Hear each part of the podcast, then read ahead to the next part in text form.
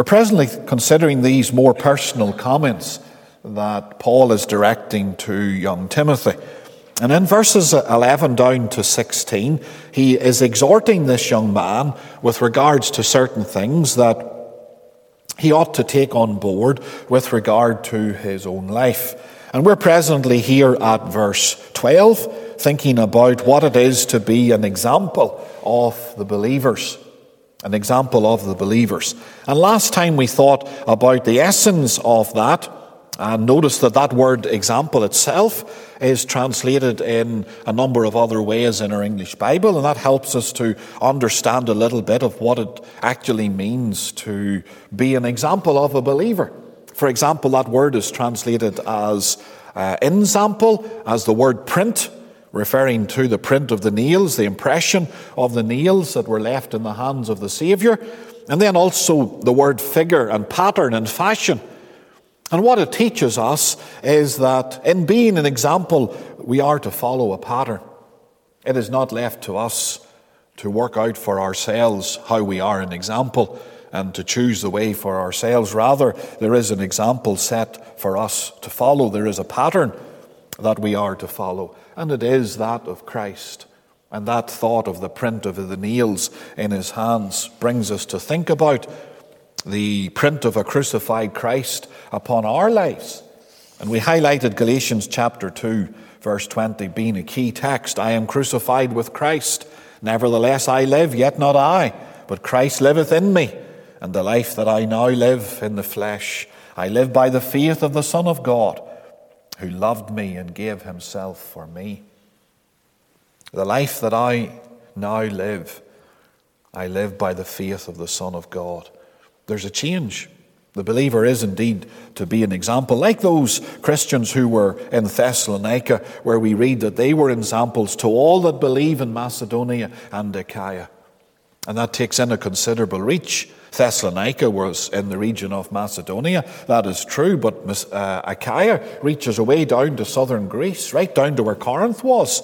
So that's taking in a vast uh, tract of, of land. And Paul says your example of following Christ is known throughout all of the, this area among the believers. Paul said, I, I hardly need to speak about you, hardly need to speak anyway, because your example has taught others so much. And, and uh, that ought to be indeed what we seek to be also. There's sometimes we don't get speaking a word to people. We might want to speak to them and bear witness of Christ, but maybe sometimes that is not possible. The circumstances do not permit that. But our lives can speak, our conduct can speak. And, and it does. We're epistles known and read of all men. So our, our very lives and how we conduct ourselves can convey a message in those circumstances. But there's something different about us in the way that we conduct ourselves. Now, what we want to do uh, here with the rest of this verse is to think about the extent of being an example of a believer. The extent. There's six areas of life that's listed here by the Apostle Paul in which we are to be an example. And you'll notice them in verse 12. They're first of all in word, and then in conversation, in charity, in spirit, in faith, and purity. So there's six areas. We're going to take the first three of them this morning, divide them in two, and consider them over a couple of weeks with the help of the Lord. So we want to work our way through these first three. We're to be an example in word, and then an example in conversation, and we'll make the distinction between those two terms in a moment. And then also uh, today we'll think about an example in charity and what that uh, means and how we're to understand that. So if we go back there to the first of these six, we are to be an example in word, in all that we say in public and all that we say in private. The Lord puts great stress upon the words of his people, just like he puts great stress upon his own word. The scripture tells us that he has exalted his word above his name. Psalm 138. And that's quite a statement when you think about that. He's exalted his word above his name. His word means a lot. He keeps his word. That's why we can trust his promises. If God was to fail in one, on one occasion and not keep his word in one circumstance, no matter how small that might be, how could anyone ever trust the Lord then with regards to anything else that he would say? His word is important. He puts great store in keeping his word. And he also puts great store upon you and I with regards to our words. It's interesting to observe that this, of the seven things that God hates, three of them have to do with our words. Proverbs chapter 6, verses 16 to 19, you'll find those uh, seven things listed. There's that little formula that starts at these six things doth the Lord hate, yea, seven are an abomination unto him. Proverbs chapter 6, if you want to look it up. And then the list goes a proud look, a lying tongue, hands that shed innocent blood, a heart that devises wicked imaginations, feet that be swift in running to mischief, a false witness that speaketh lies, he that soweth discord among brethren. So, out of the seven, Proverbs 6, verses 16 to 19, is that set of uh, verses and statements. Out of those seven things that God hates, Three of them have to do with our words. I would suggest to you that if it was left to you or I to make a list of seven things that God hates, well, we might put in words, but we'd just put it in once. We could think of other things, and we would say, oh, God hates that, and God hates the other thing, and God hates that sin. And maybe, maybe words wouldn't get in at all in, in some lists. And if it did get in, possibly would just get in once. But is it not remarkable that when the Scripture and the writer is writing under inspiration of the Spirit of God, so these seven things that God is said to hate, that three of them, three out of seven, have to do with words? Does that of, itself not underscore the importance of our words? Those three there to repeat them, a lying tongue is the first one that is mentioned with regards to our words that he hates. And then, down at the end, verse 19 of that section, a false witness that speaketh lies, he that soweth discord among brethren. So, those are the three things that are referencing our words there in the seven things that God hates. And that in itself ought to underscore in our mind words are important. They're important to God, Keeping your word is important to God. A believer keeping their word is important to God. Because it reflects upon the Lord. As I say, the Lord keeps His word and puts great store upon it. You can trust His word. You can stake your all upon His word. His word will never fail. His promises will never fail. Not one of them has ever failed, nor ever will. And therefore we can stake our all upon His word. And then when we think, well, we are to imitate Christ, He's the pattern here that we were thinking about last Lord's Day. He's the pattern that we are to follow. So I'm to be like Him. My words are to be important. My words are to be truthful words. I'm to keep my word. That's what it will be to be an example of a believer with regards to our words. A lying tongue, a, false witness, that speaketh lies, he that soweth discord among brethren. All of these things are contrary to what the Lord would have us to do, and therefore we ought to, to be careful. In the pastoral epistles, those written to Timothy and also to Titus, you read about Paul emphasizing the need of sound doctrine or sound words. You'll also read about sound mind in those pastoral epistles, and you'll read about sound speech. Titus chapter 2, verse 8 speaks about sound speech.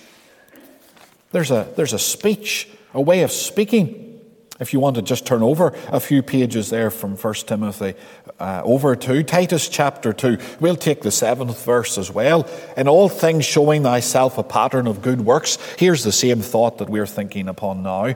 In doctrine showing uncorruptness, gravity, sincerity, sound speech that cannot be condemned. That he that is of the contrary part may be ashamed, having no evil thing to say of you. And there, sound speech is particularly uh, emphasized in the light of, the, of living before the unconverted. He that is of the contrary part, he that doesn't agree with you, he that has no time for Christ, no time for the Bible, no time for the gospel, he that is of the contrary part may be ashamed, having no evil thing to say of you. So, even in how we, we speak and keeping our word and being truthful in all that we say is a witness in itself. As I say, we mightn't sometimes get to speak, other times we can get to speak, and when we do, let people observe there's somebody that, that keeps their word. And it's a reminder that God keeps His word also. If you think about two places where that, that, uh, that thought is also referenced Ephesians chapter 4, verse 25, wherefore putting away lying, speaking every man truth with his neighbour, for we are members one of another. So, putting away lying, well, we read about the lying tongue that God hates, speaking the truth with his neighbour. We've thought there also about that list that things that God hates, sowing discord among brethren, speaking the truth with his neighbour. That ought to be the characteristic of our speech. Colossians chapter 4, verse 6 Let your speech be always with grace, seasoned with salt, that ye may know how ye ought to answer every man. So it is to be seasoned with salt. There's to be a, a flavour to it, a particular flavour to it. And the, the flavour to the Christian speech is truthfulness. Truthfulness. That's going to be the flavour that is going to be found in the Christian speech. We live in a day when it seems that lying is, is second nature, it's commonplace. People don't seem to put much store upon their word at all and can promise many things and no intentions ever of, of keeping their word, that ought not to be a Christian. A Christian ought to be an example of a believer. So, not only must we speak the truth, but there must also be a, a, a pleasantness about the Christian speech. We ought to speak in a fashion that is wise and prudent, pleasant, profitable, edifying. Certainly, we ought not to speak in a way that's filthy, foolish, or corrupt remembering every idle word has to be accounted for. That ought to sober us up. Every idle word, Christian, has to be accounted for. Scripture teaches that. So be careful what we say and how we, how we say it, that we might speak the truth. So that's the first area that is mentioned here in the 12th verse, that we are to be an example in, in word. Then come on to the second one an example in conversation. And that word has a much broader meaning in Scripture than it does today, because we know today conversation is referring to spoken communication, maybe even written communication as well. We might call that a, a conversation of sorts. But evidently, these two words are different, and that old word conversation, an old English word, has a much broader meaning. For example, it signifies manner of life conduct, behavior. Now, everywhere it appears in our English Bible, it's translated by the word conversation as to the, the noun. But if you go back there to chapter 3 of 1 Timothy and verse 15, it's a, a verse we, we highlighted a number of times when we were working our way through um, chapters 2 and 3. And if you pick out the word behave in 1 Timothy chapter 3 verse 15. This is the verb that lies behind the word conversation.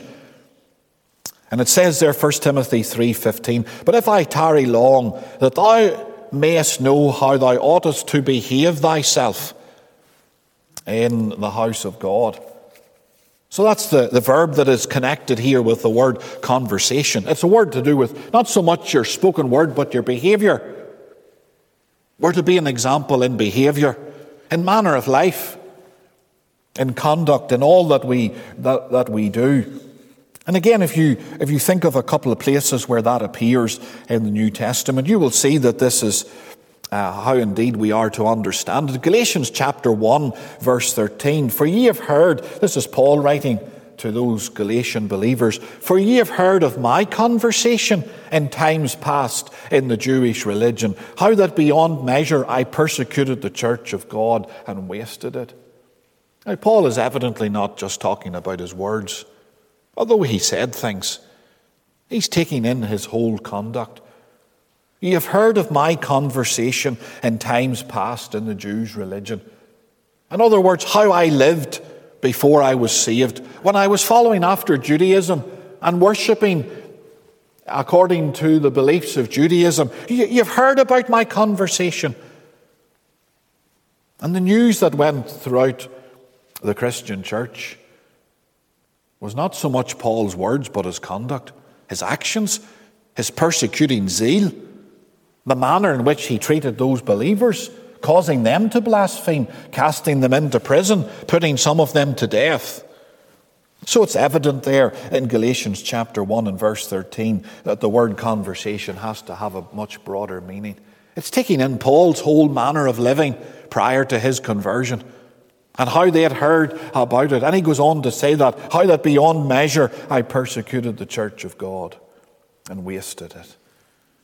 So it's referring to our general conduct. We're going beyond our words. Ephesians chapter 4 and verse 22 says that ye put off concerning the former conversation the old man, which is corrupt according to the deceitful lusts. That ye put off the former conversation, the old man.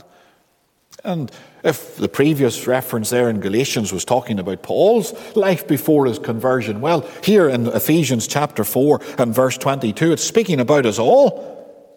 There was a manner of living prior to our conversion. Paul says, put it off, put it away from you.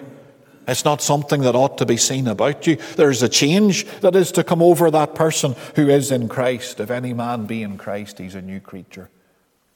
Old things have passed away. Behold, all things have become new. There's a former conversation. That suggests that it's in the past, it's not something that's current. If it's a former conversation, it's a former manner of living that is associated with the old man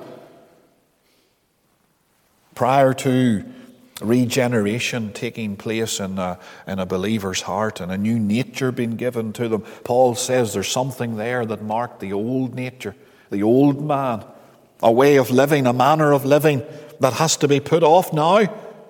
Can't be seen upon us now. It's not, it doesn't sit right. It's not honoring to the Savior who has redeemed us and put a new nature within us, put a spirit within us. So there is indeed a, manner of living that is to be put off, and a new manner of living, obviously, then that is to be taken on. Would you be surprised to, to know that the, the word that, the, that um, has that lies behind that is actually the idea of, of turning hither and thither. I said it was the idea of behavior. And in that word behavior, in the verb, part of it is made up by the word to turn hither and thither, to turn around. And the thought is, you see, of, well, isn't that your, your general conduct? Everything you turn your hand to in the course of a day or a week. General behavior. It's not something just specific and narrow in life, and you can say, well, it only applies to that. But it's the idea, whatever you turn your hand to, and you know that that expression appears elsewhere in the Word of God as well. Whatever your hand findeth to do, do with all your might. And there's other places as well you could go through uh, that come to mind where the thought is of, of, of uh, turning hither and thither. Isn't there that little phrase that was used with regards to the, the, one of the kings of Israel? I was busy here and there, hither and thither. And, that, and that's just the thought about it, just the general busyness of life, the general circumstances of life, whether we're in the house of God among the people of, God or whether we're not, whether we're outside uh, going about those daily tasks or weekly tasks. The Christian is to be an example of a believer. in all their conduct and all their behavior. So it refers to all the, all the circumstances of, of life, whatever we turn our hand to. Is that not one of the, the greatest stumbling blocks for the unconverted often? The less than exemplary lives of believers? Now, sometimes it's said without warrant. There's sometimes the ungodly just throw things up because they want an excuse to reject Christ and have nothing to do with the gospel. And sometimes it is, it is without warrant. We, we acknowledge that, but many times it is justified. Many times it is justified. And where it is justified, it's a, it's a scandal. It causes a stumbling block. That's what the word scandal means. It comes from the word stumbling block in the Greek uh, language. Turn over to Ephesians chapter uh, 5. Ephesians chapter 5, and some verses at the beginning of that, that chapter that has the thought here of our, our general conduct. Be ye therefore followers of God as dear children, and walk in love, as Christ also hath loved us, and hath given himself for us, an offering and a sweet and a sacrifice to God for a sweet smelling savour. So our, our walk, our general conduct here is in view. Verse 3 But fornication and all uncleanness or covetousness, let it not be once named among you as becometh saints, neither filthiness or foolish talking or jesting, which are not convenient, but rather giving of thanks. For this ye know that no, no whoremonger, nor unclean person, nor covetous man who is an idolater hath any inheritance in the kingdom of Christ and of God. No, we're to be an example in our conversation, in our conduct, in our, our manner of life. And then the third one here that's found in 1 Timothy 4 and verse 12 is charity. We're to be an example in charity. That word needs a little bit of explanation in this uh, day and age as well, because the old English word charity originally referred to a Christian's love one for another. Now, we understand the word charity today in a different way. But we need to go back to how our English, uh, the translators, used that word and why they used that word when our English Bible was translated, our authorized version. And back then, it referred to the Christian's love for one another. That's what Paul is here saying to Timothy. Timothy, be an example of believers in your love one for another, in your love for fellow believers. That's what he has in mind. And that was the meaning of the, of the word charity up until the beginning of the 1900s or so. And then it started to change. In fact, the, the, it started to shorten a little bit. Because instead of referring to a Christian's love one for another, it started to be used as a reference to the expression of that love for one another. So that we get the idea of, of charity, the practice of charity. And then it is shortened right down just to the word charity now.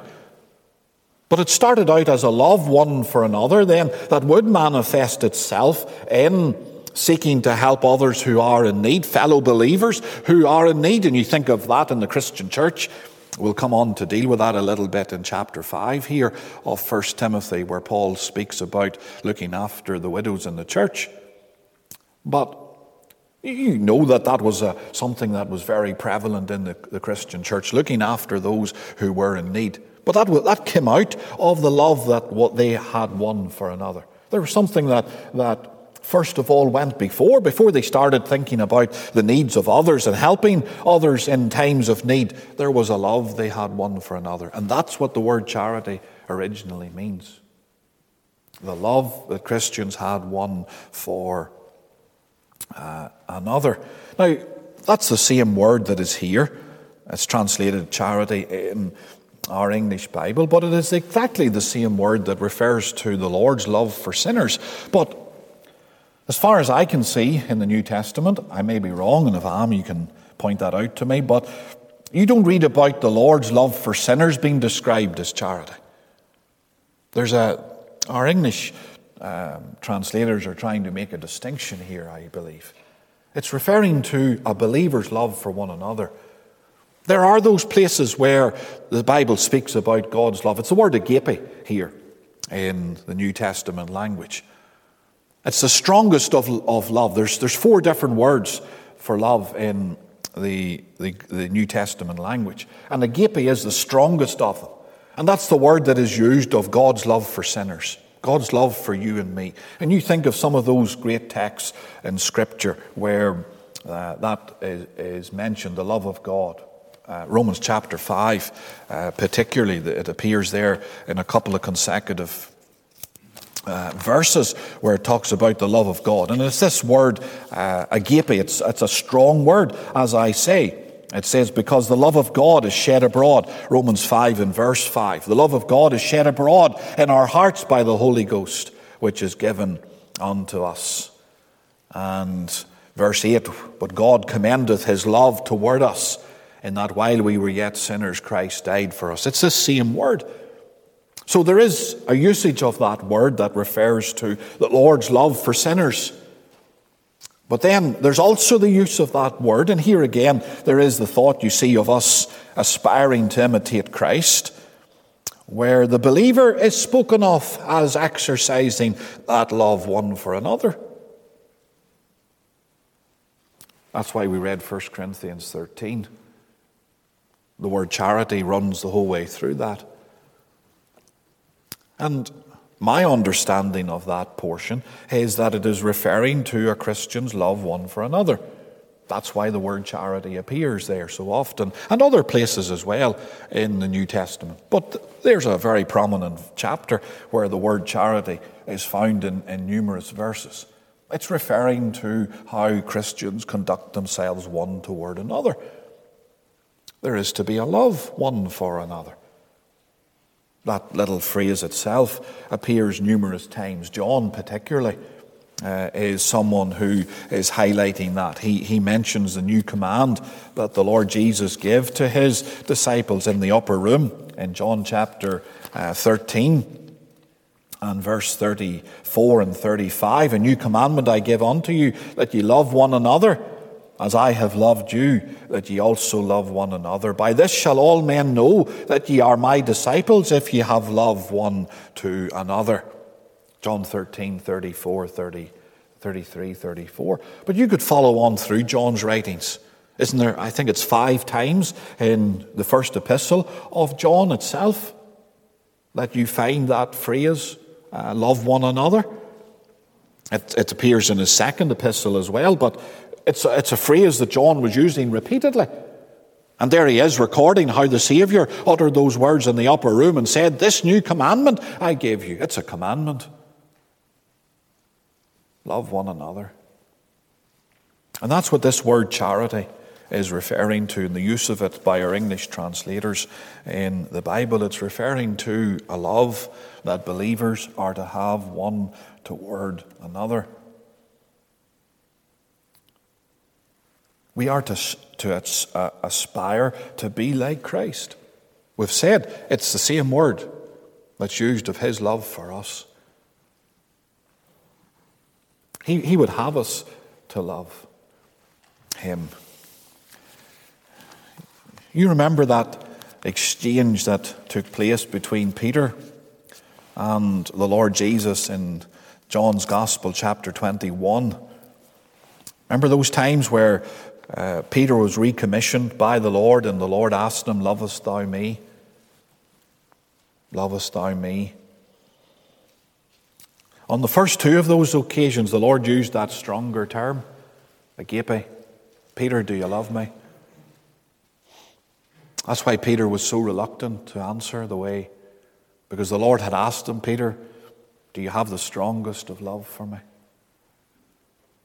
Peter had learned his lesson. He wasn't as boastful as he was before. Just a little while before, as you know, he boasted, I'll, I'll die with you. And that didn't work out. Rather than dying, he denied the Lord, and he did it to a little girl. And he went out and he wept bitterly. But the Lord wasn't finished with Peter. That's an amazing uh, truth that uh, is applicable to us all. The Lord wasn't finished with him. The Lord didn't throw him in the scrap heap. And say, Peter, it's done, you're finished. There's no way back. Peter wept, sorrowed over it, and the Lord restored him, and the Lord recommissioned him. And he's saying there in John 21, verse 15, that sequence of verses and ex- that exchange is recorded for us. And the Lord said to him, Lovest thou me more than these? Are you going to boast more than these, more than these disciples? Or maybe it was the fishing that he had gone back to. But the Lord says, Peter, do you love me more than these? No, Peter was reluctant now. No, no more boasting. No more boasting. The Lord had sanctified to him his troubles. And Peter's the better man for it. Oh, it would have been better he hadn't denied the Lord, but he did. He can't get away from that fact, but he's a better man. He's learned from it. And he's, he's, he's reluctant. And when Peter replied, Yea, Lord, thou knowest that I love thee, Peter used a lesser word, a weaker word.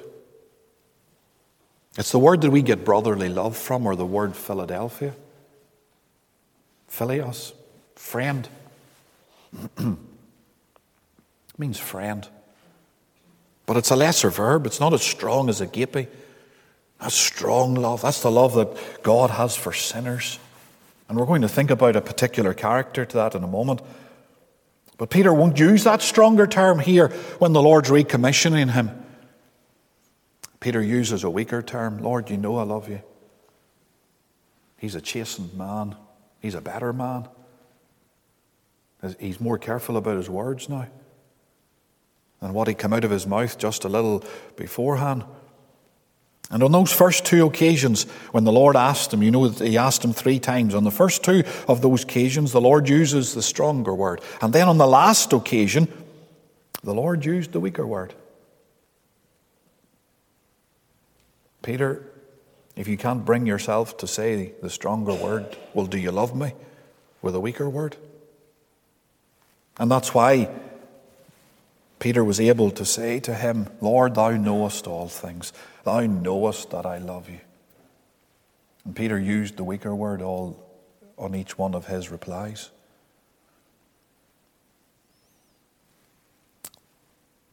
There, there is a difference. What's the difference in the two words? What, what is it that ought to characterize our love for one another? We're to aspire to that love that Christ had for sinners. Well, what's the characteristic of the love that Christ had for sinners? Sacrificial love.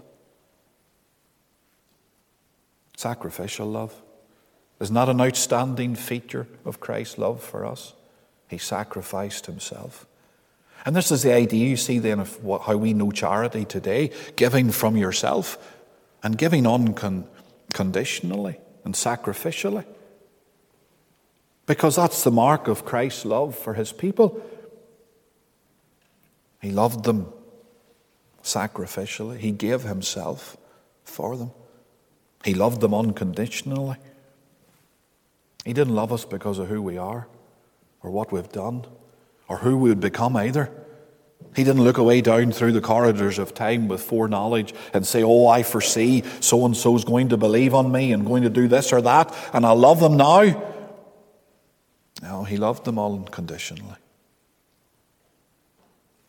You see, there's a special feature to this love that Christ is calling you and me to have too. And, and Paul says here to Timothy Timothy, be an example of a believer in charity, in the strongest of love. This love is exactly the same as the love Christ has had for you. You have that love for one another. We are to love one another. That's something that marked the early church out. It ought to mark out the church of Jesus Christ today. A love for one another. And then it will be seen in a charitable spirit. We'll finish off with, with one reference. Let's go over to John. I mentioned there a number of times how this little phrase, uh, loving one another, appears in, in John's epistles. We'll, we'll come to chapter 3. And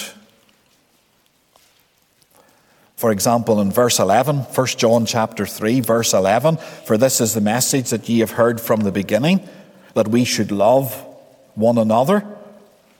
And then also in, in verse 23, you'll find it again. And this is his commandment that we should believe on the name of his Son Jesus Christ and love one another as he gave us commandment. So John is pretty strong on this. As I say, five times you'll find that little phrase, loving one another, in his epistle. But look at 1 John 3, verse 17. Here's, here's the thought of, of, well, what comes out of this love? Is it just something that's in theory only? It says, But whoso hath this world's good, and seeth his brother have need, and shutteth up his bowels of compassion from him, how dwelleth the love of God in him? There's the question to answer. Thinking about the Saviour's love for us now is the backdrop here. A sacrificial love, an unconditional love. And then John asks the question here as he makes this statement But whoso hath this world's good, and seeth his brother have need, and shutteth up his bowels of compassion from him, how dwelleth the love of God in him? If the love of Christ towards you and me is a sacrificial love, then you and I are called to act accordingly. Have compassion upon others. And there's where the idea of charity then comes in. This is where the idea of charity comes in. The expression of this love that Christians had one toward another. You see, someone has highlighted that this is something that is unique about Bible uh, religion is about love being a, a requirement. We've noticed there how it's a commandment. We've noticed it in the Gospel of John. Now we've read it in the, the Epistle of John. It's a commandment. It's not optional. It's not something that's nice to have if, if it comes along. It's something that is a command to believers to love one another and to seek to help others who are in need, other believers who are in need. You see, you go on then a little bit further than that, and you think about loving your enemy. Loving your enemy. Again, that's something that marks out Bible religion once more. What religions of the world today tells you to love your enemy? It's not Islam. It's not Islam. Islam te- teaches you to wage war, jihad, against an unbeliever. Judaism isn't far behind in some ways. I remember seeing a little clip on YouTube not all that long ago on somebody telling a Christian you ought to be put to death because you worship more than one God. Somebody failing to understand the Trinity, and the Christian does indeed worship only one God, but three persons. But that was the attitude oh, I should put you to death because you're worshiping more than one God, taking the laws of the Old Testament. But it's, it's Bible religion, it's Christianity that says, love your enemy. You see, someone said to love one's friends is common practice, to love one's enemies is the grace of God. To love one's friends is common practice. To love one's enemies is the grace of God. We're called to love our enemies. Be an example in charity. Not, not, not just to believers. Yep, that's important.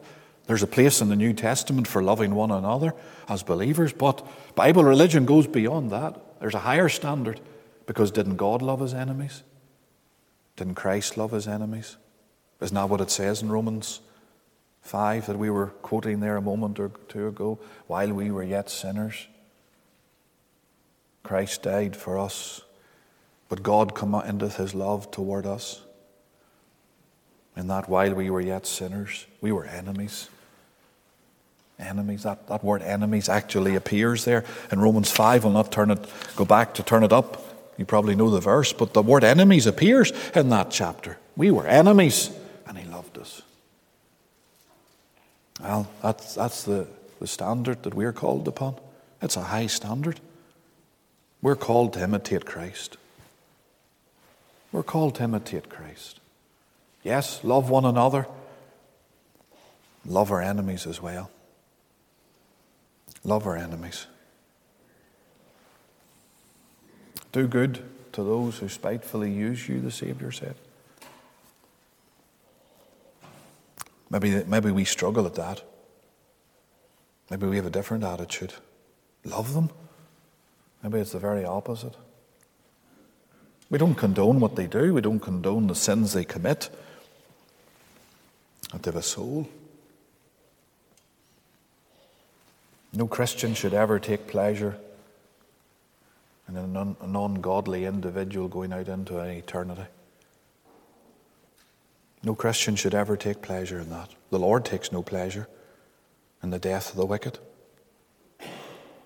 Doesn't he say that in Ezekiel? I have no pleasure in the death of the wicked. Neither ought we. And even those who are our sworn enemies, who hate us, who would want to destroy us, we, we are not to be like them in how they act toward us. The Christian is to act differently. Christian is to be like Christ. Now, that's a high standard, but it's one that we are called upon to follow, Christian. And one here that Paul is emphasizing to Timothy. Be an example of a believer in charity, in love, one for another, and for our enemies.